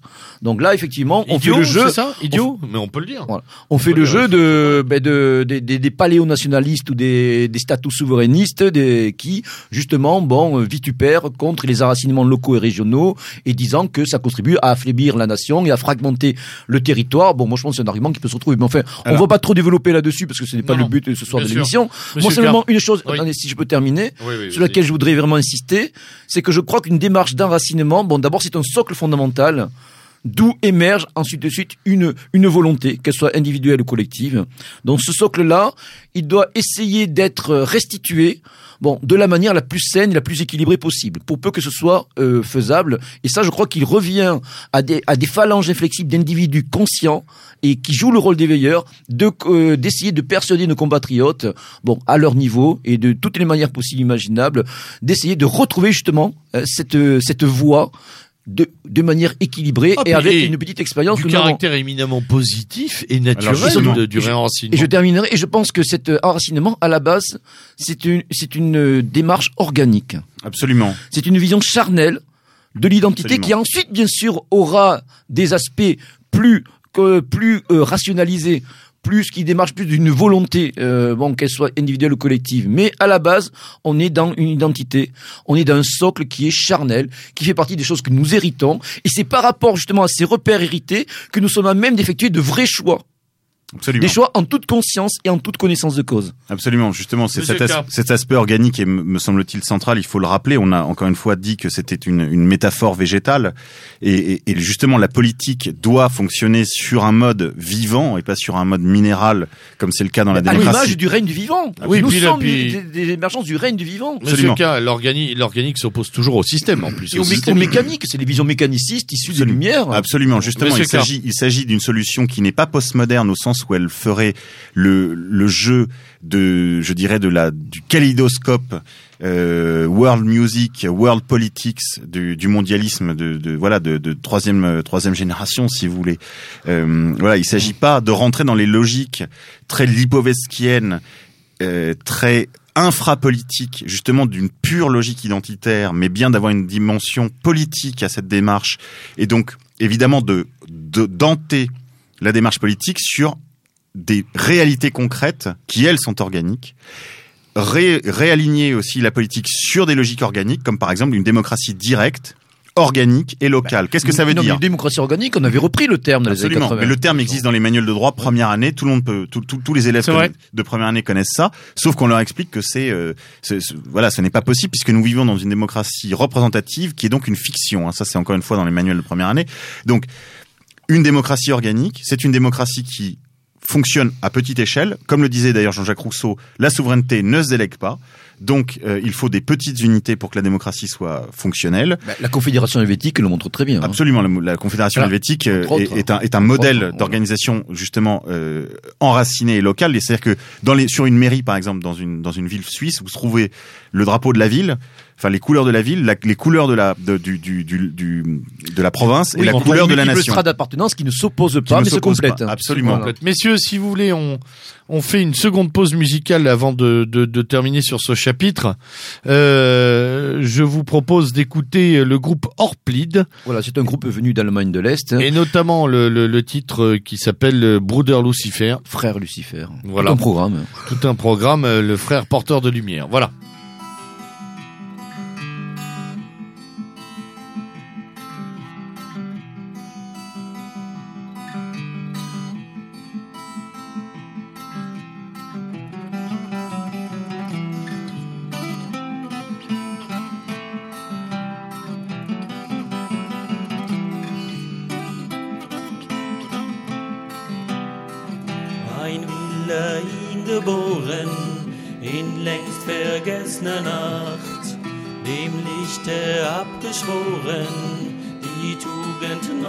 Entfacht.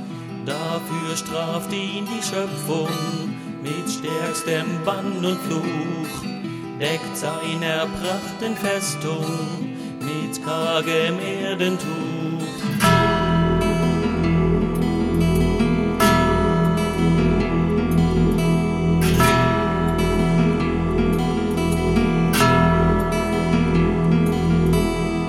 Entflammt von Stolz der Sinne, trotz er dem Höllenbrand, ruht nun dem Herzen inne, das kein Gebet gekannt. Schön seine Augenflamme, gleich hellem Morgenstern. Ein Schicksal wie die Wanne, in grausig gluten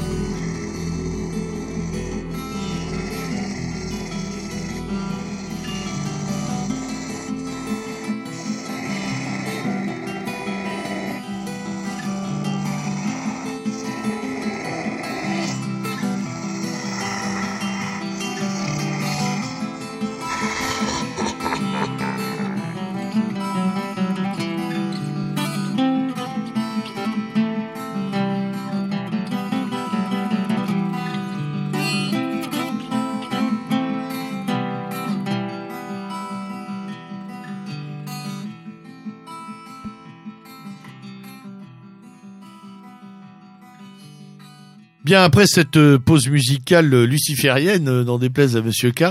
Non, ça n'est après tout que de l'art et de la musique. Euh, retournons, euh, retournons à, on va dire au, à l'enracinement et aux principaux caractères que que vous voulez développer sur ce point. Oui, ce que je, je voulais quand même dire à nos auditeurs que sur la question de l'enracinement, il y a, il y a plusieurs, plusieurs notions qui y sont intimement liées. Comme par exemple, on a, on a entendu un Premier ministre euh, de la France parler de patriotisme économique. De de, De de. patriotisme économique, il me semble que c'est une notion absolument fondamentale. Aujourd'hui, on voit le travail détruit, on en a déjà parlé à ce micro, euh, principalement par la modernisation, c'est-à-dire la réorganisation des, des processus de production dans les entreprises françaises, qui est responsable d'à peu près 80% de la destruction du travail en France. Mais il y a aussi la question de la délocalisation, évidemment. Et, et il devrait y avoir une, on- on- on- très à la mode aujourd'hui de parler pour les entreprises de ce qu'on appelle la responsabilité sociale et environnementale.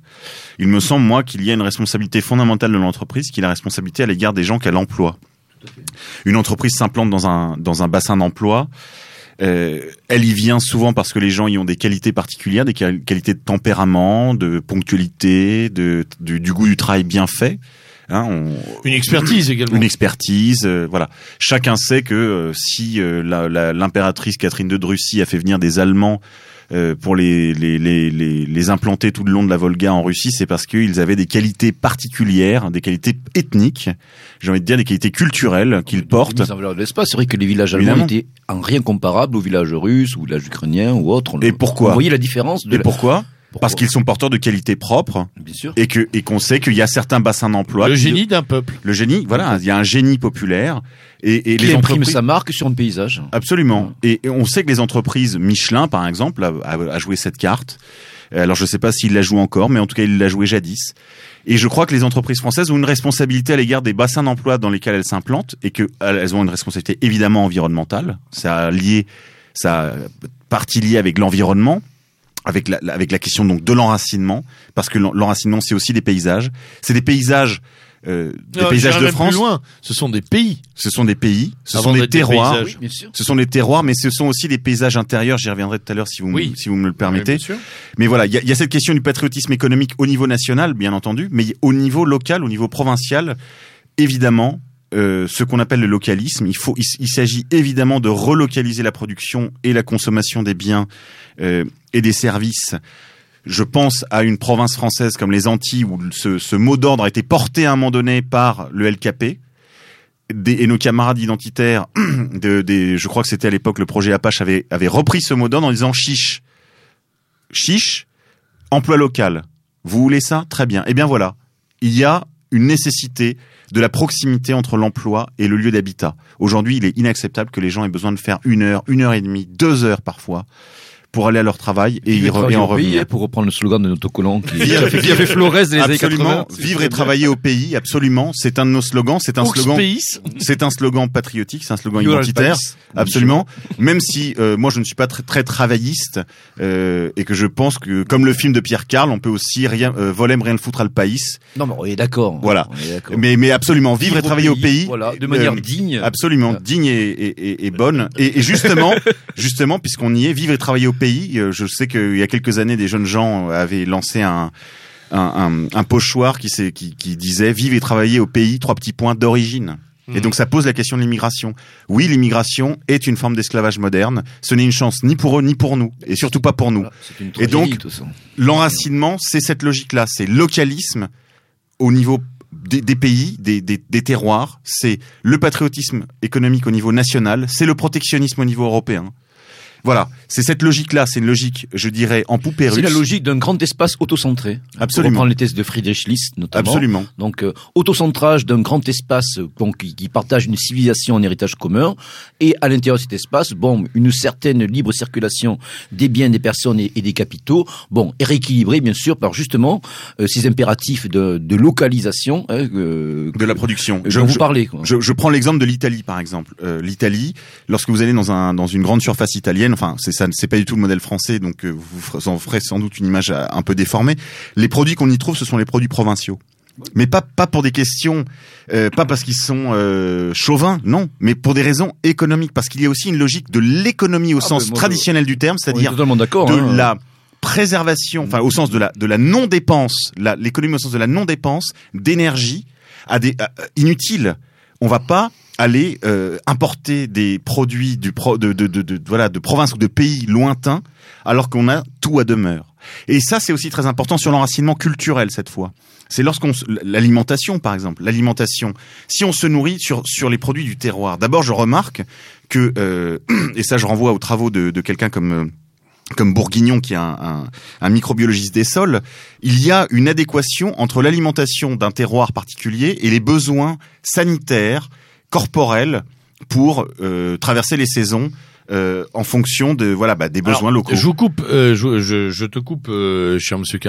Un certain nombre d'études ont montré que les changements d'alimentation dans des populations déportées, je pense aux Noirs aux États-Unis ou je pense à certains Asiatiques en Amérique du Nord, etc., ont, ont fait que ces, des- ces populations ont développé un nombre incalculable de maladies euh, à des âges euh, où il était impossible de les voir, hein, 20 ans d'avance, 25 ans d'avance, parce que les les, les, le, le, le, le système d'alimentation et la reliance au sol, cette espèce de, d'interaction avait disparu. Une sorte de mémoire génétique, Absolument. même si on peut pas bien sûr faire un réductionnisme biologique total, hein, comme ça a pu être a- le cas. oui, bon, euh, mais il y a des une certaine nécessités. époque. mais cette dimension est une réalité Absolument. Et de, de qui toute nous façon- apparaît, qui nous revient dans, dans la gueule, hein, Absolument. en, plein, en, plein, en Et- pleine figure. Alors, ju- puisqu'on parle de, de questions, par exemple, de santé publique, alors il y a évidemment la question de l'alimentation, mais par exemple, le, le, le, le- le cinéma nous a montré aussi des cas où la mondialisation à tout craint euh, nous menace euh, de pandémie.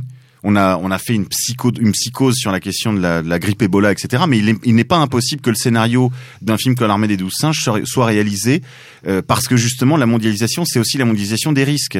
Hein Donc le, le terroir, c'est il faut raisonner l'enracinement, c'est comme un arbre prof- profondément en- euh, qui plonge profondément ses racines dans le sol et qui protège euh, le hum, formant avec l'ensemble de la végétation, formant une haie qui elle-même fait un, un- un paysage du bocage normand ou du bocage breton avant le remembrement. D'ailleurs, on voit très bien depuis la destruction de ces paysages qui étaient à la fois esthétiques mais évidemment aussi fonctionnels, puisqu'il y avait une agriculture qui en vivait. euh, les terres sont extrêmement pauvres dans ces Alors, régions. euh, Sauf le, le- le terroir normand pour qui a été passer préservé, beaucoup pardon. de temps euh, en Normandie, euh, je peux te dire que les haies repoussent. Ben, c'est tant mieux, c'est tant mieux. Je On démembre, on Justement, démembre. nous parlions tout à l'heure de la, de la frontière. Moi, je fais l'apologie de la frontière, je fais l'apologie de la haie, je fais l'apologie de la peau, comme, comme, comme le disait euh, également euh, Régis Debray.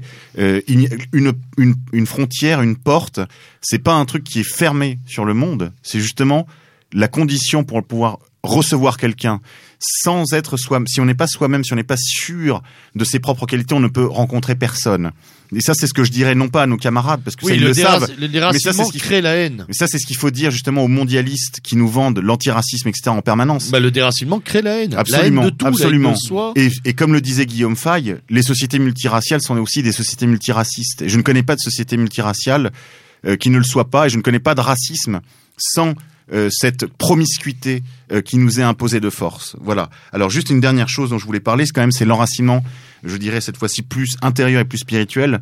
Il y a des moyens hormis les filiations qu'on reçoit de ses parents, qu'on reçoit euh, euh, dans l'éducation, par, par- par la lecture des livres, etc. Par, euh, voilà, le- par exemple, cet enracinement dans l'histoire nationale, il faut il faut l'approfondir par la lecture.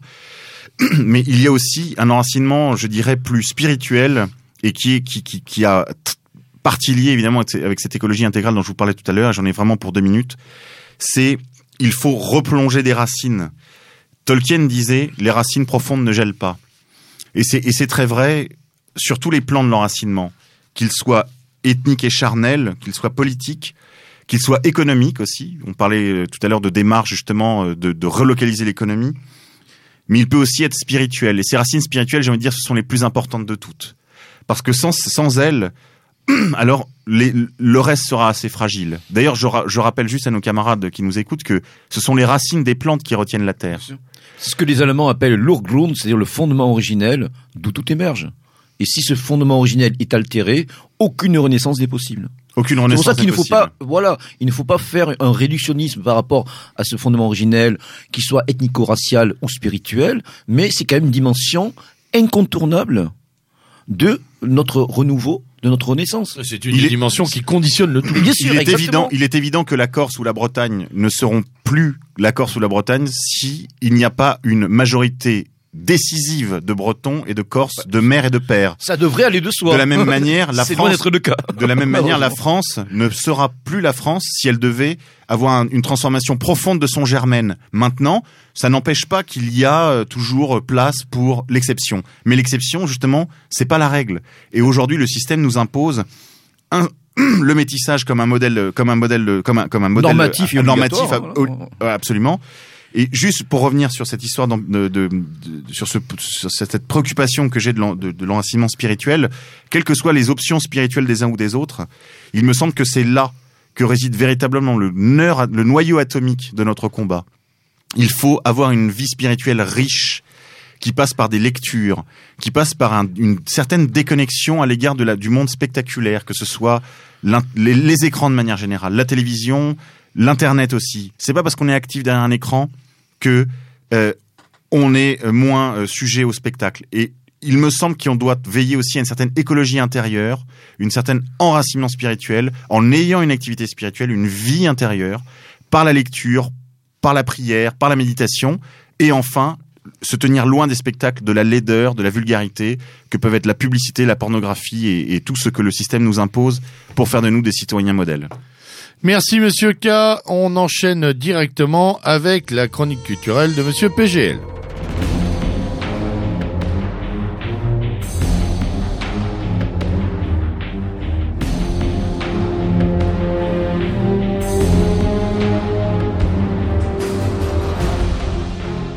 Alors, cette semaine au menu, deux ouvrages et trois films. Alors, le premier ouvrage, c'est un ouvrage que je suis en train de terminer, qui est tout à fait remarquable, qui est signé par un historien helléniste américain qui s'appelle Victor Davis Henson.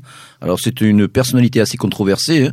D'ailleurs, euh, euh, elle est abordée par euh, Michel Drac, le co-auteur de Choc Simula qu'on a reçu il y a 15 jours, étant donné que Victor Davis Henson, qui se classe parmi les démocrates, a quand même pris très souvent des prises des, positions de type néoconservatrice hein, en sou- soutenant Donald Rumsfeld et en se faisant un petit peu l'apôtre du nouvel hégémonisme américain, du moins à l'époque de Bush. hein. On le voit d'ailleurs sur son blog. David Henson a écrit un bouquin qui a fait, euh, qui a suscité pas mal de polémiques, qui s'appelait euh, Culture et carnage, dans lequel il essaie de dégager un modèle européen de la guerre en montrant que c'est la phalange hoplitique grecque euh, de l'époque classique qui a développé l'idée de choc frontal hein, et l'idée de, euh, de, de, de, de bataille décisive hein, sur un sur justement sur un théâtre d'opération pour euh, imposer en quelque sorte bon la, la, la suprématie euh, de l'Occident tel qu'il le décrit au fil des âges. Donc c'est l'analyse de, de plusieurs batailles, hein, de, de la bataille du Gogamel jusqu'à la bataille du Tête, en passant par la bataille de Tenochtitlan, pour montrer, pour essayer de définir cette thèse qu'il appelle le militarisme civique, en montrant les qualités justement liées à le développement de la démocratie, de- du rationalisme, etc. Bon, c'est une thèse qui est très intéressante. Son écriture est captivante. Maintenant, bon, c'est vrai qu'il peut pécher par un certain réductionnisme, hein, euh, qui ne vérifie pas toujours ces deux thèses. En tout cas, le livre en question, c'est le deuxième qui a été édité il y a pas très longtemps en condition champ histoire, hein, Canage Culture ayant été aussi repris euh, dans ce format. Donc, il s'appelle La guerre du Péloponnèse. Et je, veux atti- attirer l'attention des auditeurs sur l'importance de cet événement historique qui a été, euh, d'une certaine manière, pour la Grèce antique, l'équivalent de ce que fut la Première Guerre mondiale pour les Européens, c'est-à-dire un cataclysme au bout duquel plus Ouais. rien ne sera jamais comme avant. Hein, une, le miracle grec ne va pas survivre à cette conflagration et justement euh, la forme de guerre normée qui était celle d'avant euh, le, le cataclysme de ce conflit qui s'est déclenché en 431 donc entre les cités de Sparte et d'Athènes et leurs alliés respectifs donc était une guerre limitée hein, entre des, des, des, soldats paysans qui euh, visaient à, à l'emporter rapidement dans des euh, litiges de type territoriaux ou dynastiques là euh, Hanson montre sans tomber dans l'anachronisme que cette guerre a eu une, un caractère de conflit total, de guerre totale, qui a pris de multiples aspects qui sont très familiers. Il nous rappelle aujourd'hui bon, les, les conflits du XXe et des XXIe siècle. hein. Ce n'est pas d'ailleurs un hasard si les stratèges américains font étudier euh, Oui, en- activement, hein, notamment, euh, voilà, notamment Robert Kagan, hein, qui a pris aussi ce paradigme de guerre péloponnèse, et bien sûr dans lequel Athènes, euh, l'impérialiste Athènes, avec sa Ligue de Délos, avec son modèle démocratique, renvoie bien sûr à la thalassocratie américaine. Sparte étant plutôt une puissance continentale et terrestre euh, qui rappelle la Prusse ou euh, la défunte Union sovi- soviétique. Donc euh, un ouvrage qui est à mettre en toutes les mains, qui est vraiment très bien écrit, qui prend euh, une approche euh, de type thématique, qui s'inspire bien sûr de Thucydide, hein, du maître ouvrage de Thucydide, et c'est surtout surtout très bien écrit et captivant. Donc euh, Victor Davis Henson, La guerre du Péloponnèse, et je vous dis, on mettra de côté hein, le- les, les options politiques de l'auteur, qui ne transparaissent pas trop d'ailleurs dans, dans ce, dans ce volume. Comme d'habitude, hein, on retrouve toutes vos occurrences Voilà, je- sur Exactement. dans vos chroniques qui sont sur le blog euh, Je mettrai- voilà, je- méridien0.wefort.com. Exactement, je mettrai les, les Que tout, le références monde, que tout le monde bibliographiques. sera sereine. On trouve ça en ligne Alors, dès, lundi. Voilà, deuxième ouvrage, c'est un ouvrage écrit par un revenant pour les, les auditeurs les plus anciens euh, de la mouvance. C'est euh, un ouvrage de Philippe Baillet qui s'intitule, qui est un petit peu mal intitulé, mais on va le revoir, euh, on va en reparler, pour la ré- contre-révolution blanche, portrait fidèle et lecture sans entrave. Alors, pour les auditeurs qui ne connaissent pas, il faut dire que Philippe Baillet est un euh, très vieux militant de la mouvance radicale qui a fait ses, ses classes euh, à défense de l'Occident, où il avait déjà écrit à l'époque un article en deux parties sur Julius Evola. Et justement, euh, à cette époque-là, il va être un des meilleurs traducteurs et euh, exégète de l'œuvre de Julius Evola, en étant notamment la cheville ouvrière d'une revue qui a marqué son époque, la fin des années 70, la revue Totalité pour la Révolution européenne, donc la revue du traditionnalisme révolutionnaire, qui a été aussi initiée par Jean Gondinet, qui est aujourd'hui un des, euh, éditeurs euh, de Pardès, qui a sorti beaucoup d'ouvrages très intéressants. Donc Philippe Baillet, plus tard, a- collaboré aux publications de la Nouvelle Droite, Éléments, Nouvelle École, ainsi qu'au Choc du Mois, Première Mouture. Et d'ailleurs, à l'époque, l'analyste extérieur Pierre-André Taguieff le qualifiait, euh, disait qu'il était un, représentant de la sensibilité traditionnaliste. Il avait essayé de, calquer sur la réalité de la Nouvelle Droite bon, plusieurs sensibilités et qui, qui étaient. Pierre Vial étant le folkiste de service, ou Guillaume Fay, le postmoderne, hein, l'archéofuturiste, dirions-nous aujourd'hui. Donc Philippe Baillet a euh, sorti ce, recueil de plusieurs de ses articles qui sont extrêmement intéressants parce que Philippe Baillet se rattache à une démarche qu'il qualifie d'acribie, c'est-à-dire en fait de compte une sorte d'érudition mais scrupuleuse avec euh, des sources euh, des sources nombreuses vérifiées. Donc c'est ce sont des études solides hein, qui sont bien écrites et qui, euh, bon, en fin de compte, euh, rappellent à notre bon souvenir des, des figures majeures hein, de, la, de la pensée de la politique européenne. C'est d'autant plus dommage pour le titre, hein, du coup. Oui, on, on va y venir à ce titre. Oui. Donc là, on fait plus, plusieurs articles intéressants, notamment des articles qui parlent de Ernst Gantorowicz, hein, le, le représentant de la Révolution conservatrice qui a écrit une monumentale biographie de Frédéric de Hohenstaufen, hein, le seul Européen à mon goût, disait Frédéric Nietzsche, ou de Boris Souvarine, ou de l'œuvre de Georges Moss hein, sur le- l'analyse du Donc on a des articles repris du choc ou de, des revues Catholica et euh, la nef qui sont très très intéressants. Ensuite, on a euh, des études plus surprenantes, notamment un dernier article qu'il avait que Bailly avait écrit dans la Nouvelle Revue d'Histoire sur le, le, le fameux Samuel Huntington, dont nous avons parlé avec Michel Drac il y a 15 jours, donc le, le créateur du concept de choc des civilisations. Et là, Philippe Baillet a un article plutôt favorable à Huntington, qu'il perçoit Favorable comme favorable, tout Ah à oui, fait, qu'il perçoit comme un identitaire wasp américain, ce qui est vrai, notamment à Oui, travers, deuxième livre. à- voilà, à la- lumière de son deuxième livre, qui sommes-nous Hein, donc un article, mais un article intéressant, même si euh, Philippe Baillet trahit euh, sa sympathie profonde pour cet auteur. Et le, le deuxième article qui donne son titre justement euh, à l'ouvrage et qui là est un peu plus un peu plus surprenant, s'intitule donc pour la contre-révolution blanche, radicalisation du conservatisme et émergence de la droite racialiste aux États-Unis. Alors là, Alors, euh, il fait quoi? Il fait allégeance à la racialiste mais- américaine? C'est-à-dire que l'article est intéressant, c'est un très long article inédit, hein, qui est très intéressant dans la mesure où il donne une photographie des néo-milieux racialistes. Quand je dis milieux racialistes, c'est pas les, les milieux folkloriques caricaturaux du genre euh, que Ku Klux Aryan Klan, Nation, Aryan Nation, voilà, etc. Pas du tout. C'est les milieux intellectuels rigolo, qui sont clan, souvent ils ont des revues de, de qualité. Donc ça va de Pat, Pat Buchanan ou justement au mensuel American Renaissance de, dirigé par Joy Euro, Taylor. Américaine, etc. euh, Voilà, euh, C'est ou- une ou- américaine, c'est bien, oui. ou, ou aux écrits de Kevin MacDonald, hein, donc euh, ou de de Griffin. Donc en fait, c'est un article qui sur le plan factuel est très intéressant. Ça nous donne une carte un petit peu de et une photographie de cette mouvance américaine que l'on connaît assez mal. Maintenant, il est vrai qu'on constate à la fin de cet article que Baillet, ben, en fin de compte, ne cache pas euh, son sa fascination hein, pour euh, ce, ce milieu-là. Hein, il y a, euh, il y a en fin de compte un, Et il va falloir qu'on l'invite pour débattre de ça. Mais pourquoi pas si il, il était il était disposé à bon à venir débattre avec nous, pourquoi pas Ça serait de bonne idée. En tout cas, voilà, on voit qu'en fait de compte, Philippe Baillet est passé de la, la tradition évolienne, hein, dont je rappelle, je dis qu'il fut un des meilleurs traducteurs de d'Evola en France, hein, notamment le- les ouvrages Révolte contre le monde moderne et métaphysique du sexe. Oui. Donc, euh, on voit qu'il est passé justement à des positions euh, racialistes qui visent bon à euh, défendre une race blanche, des peuples blancs qui sont menacés de disparition euh, sur le plan planétaire. Bon, c'est un constat qui n'est pas totalement faux sur le plan purement démographique. Maintenant, voilà, on voit quand même un basculement hein, à plus de 180% Pour, de pour un ces évolien, se focaliser sur Ouais. la race du, C'est une- du oui, mais- corps, Monsieur Euh, c'est- PGS, c'est si vrai vous permettez, j'ai envie de dire euh, adieu, euh, adieu Baillet, quoi. Non, en tout cas, donc il est, il- non, je dirais, bon, On je va dirais pas- on va pas le jusque là. avant de lui Non, avoir questionné, Non, euh, non monsieur ceci dit, c'est vrai qu'il est quand même représentatif, bon, mais de, des, des évolutions surprenantes et des recompositions que l'on peut voir, bon, au sein de la mouvance. hein. Oui. Surtout que Philippe Baillet, Ah bah, bon, n'est pas, euh, pas n'importe qui, hein. Bon, c'est quand même une pointure intellectuelle. Bon, qui a parfois la dent assez dure et acerbe. hein. On voit pas mal d'amertume contre, bon, euh, des, des membres de la mouvance hein, euh, qu'il a connu qu'on ne nommera pas.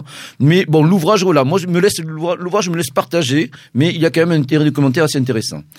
Alors, sur, au niveau des films, Ah, je voudrais signaler un film qui est sorti il y a pas longtemps et qui est un petit peu un phénomène euh, culturel et métapolitique en Italie du Nord. C'est le film Barbarossa. Euh, sous-titré euh, stupidement. alors ne nous trompons pas sur Barbarossa, ça ne se situe pas en, en Russie. Ni, euh, ce n'est pas non plus le corsaire au service des, des Turcs ottomans. Alors laissez-moi deviner, il s'agit d'un prince européen en Sicile, peut-être? Pas du tout, pas en Sicile. Mais il s'agit d'un prince européen, en fait d'un empereur germanique, hein, Frédéric Ier Hohenstaufen, surnommé ainsi, donc qui est interprété dans le film euh, de Renzo Martinelli par euh, Rutger Hauer, qui fut le, le répliquant euh, inoubliable du film Blade Runner de, de, de Ridley Scott. Or, ce film est présenté comme le Braveheart italien et est considéré comme tel par les militants de la Lega Nord italienne. Et d'ailleurs, je questionnais Maurizio Borghesio il y a, il y a quelques jours euh, là-dessus, enfin la semaine dernière pour être précis, et il il m'a confirmé cette impression, hein, il a porté ce, ce film très haut. Donc en fait, c'est un film qui évoque la bataille de Legnano en 1176, au cours de laquelle les communes lombardes ont défait l'armée de Frédéric Ier Hohenstaufen. Et en fait, là, on voit euh, carrément qu'il y a une analogie très claire qui est faite entre ces cités lombardes qui sont un peu mythes fondateurs historiques de, la Ligue et euh, Frédéric Barberousse qui est un petit peu activement assimilé à l'État italien centralisateur. Alors, Oh, c'est amusant. est-ce que le cinéma euh, trouve son compte là-dedans? Bon, c'est un film qui a reçu énormément de moyens. La reconstitution est somptueuse, hein, notamment euh, les armures, les paysages, euh, ça a été tourné sur place. Maintenant, bon, le film euh, n'a rien du souffle épique de Braveheart. hein. La musique est plate, euh, ça tombe, euh, ça tombe totalement à l'eau. Euh, les batailles sont bancales. Il y a que Rodger Hauer qui tire son épingle du jeu. Rutger Hauer étant opposé à euh, un, une sorte de William Wallace local, hein, Alberto da Giussano, un personnage semi-mythique. D'ailleurs, on n'est pas, les historiens ne sont pas tellement sûrs qu'il existait, qui était l'âme euh, de la résistance, hein, d'une, de la compagnie de la mort, d'une, de plusieurs centaines donc de, de, de, chevaliers lombards. Donc c'est un film qui a reçu bien sûr le soutien de Umberto Bossi et même euh, Berlusconi a assisté à la première. Ça a provoqué une controverse bien sûr dans la presse du système, hein. bien sûr la, presse de gauche a rué dans les brancards. Euh, la presse donc de proche euh, de la Ligue l'a soutenu activement. Un, un médiéviste italien renommé comme Franco Cardini a déploré bon les, les inexacti- inexactitudes euh, historiques du film, les raccourcis. Donc c'est vrai que malheureusement, moi je, je pense euh, c'est un, film qui ne m'a pas transporté et c'est je crois une occasion ratée d'avoir fait bon un véritable film. Et là on voit un petit peu les limites de l'instrumentalisation politique hein, euh, qui peut être euh, qui peut être euh, bon appliquée au cinéma. Hein, on peut faire Et de à beaux enfants à l'histoire et à l'histoire, voilà. Donc là véritablement c'est un petit peu dommage. Deuxième film parce qu'on a l'enracinement. Et je terminerai avec celui-là. C'est un film qui a reçu la Palme d'Or du Festival de Cannes en 1970. C'est aussi un film italien du cinéaste euh, lombard Hermano Olmi. On reste toujours en Lombardie, décidément. C'est L'Arbre au sabot. C'est une magnifique chronique paysanne hein, de, de paysans métayers de, de la région de Bergamo, hein, qui a été tournée d'ailleurs en dialecte bergamasque, hein, donc ils sont sous-titres en français, je rassure nos auditeurs. Et c'est une magnifique euh, voilà, fresque de l'existence de, de- plusieurs familles confrontées aux aléas et aux vicissitudes hein, de, des cycles saisonniers qui se succèdent, des rapports euh, avec les, propriétaires. Or, ce qui est intéressant dans le film, outre la reconstitution saisissante de ce mode de vie agreste et paysan, c'est qu'il ne succombe pas à une lourdeur marxiste euh, euh, qu'on trouve par exemple dans le film de Bertolucci 1900. hein. Donc c'est très, sobre et on, ne peut que le recommander aux auditeurs. Le film s'intitule L'arbre au sabot. Il est réalisé et écrit par Herman Olmi. Cher Pascal, merci beaucoup. Euh, cher euh, Monsieur K, également merci pour votre contribution sur ce débat allant, euh, sur, portant sur l'enracinement ce soir. Il ne me reste qu'une poignée de secondes pour saluer tous nos auditeurs. Euh, euh, vous enjoindre à écouter Europa Radio, euh, la radio rebelle et enracinée, et vous dire que le mouvement d'action sociale a effectué hier samedi une action euh, sur euh, contre la malbouffe et et pour la défense des terroirs et de la gastronomie. Donc vous pouvez aller voir tout ça du côté du mouvement d'action sociale masse-org.com. Euh, C'était le lieutenant Sturm à la barre de Méridien Zéro consacré à l'enracinement avec PGL et Monsieur K, à la technique Lord Sergei. Bonne soirée, à très bientôt, à l'abordage et pas de quartier. Enracinez-vous.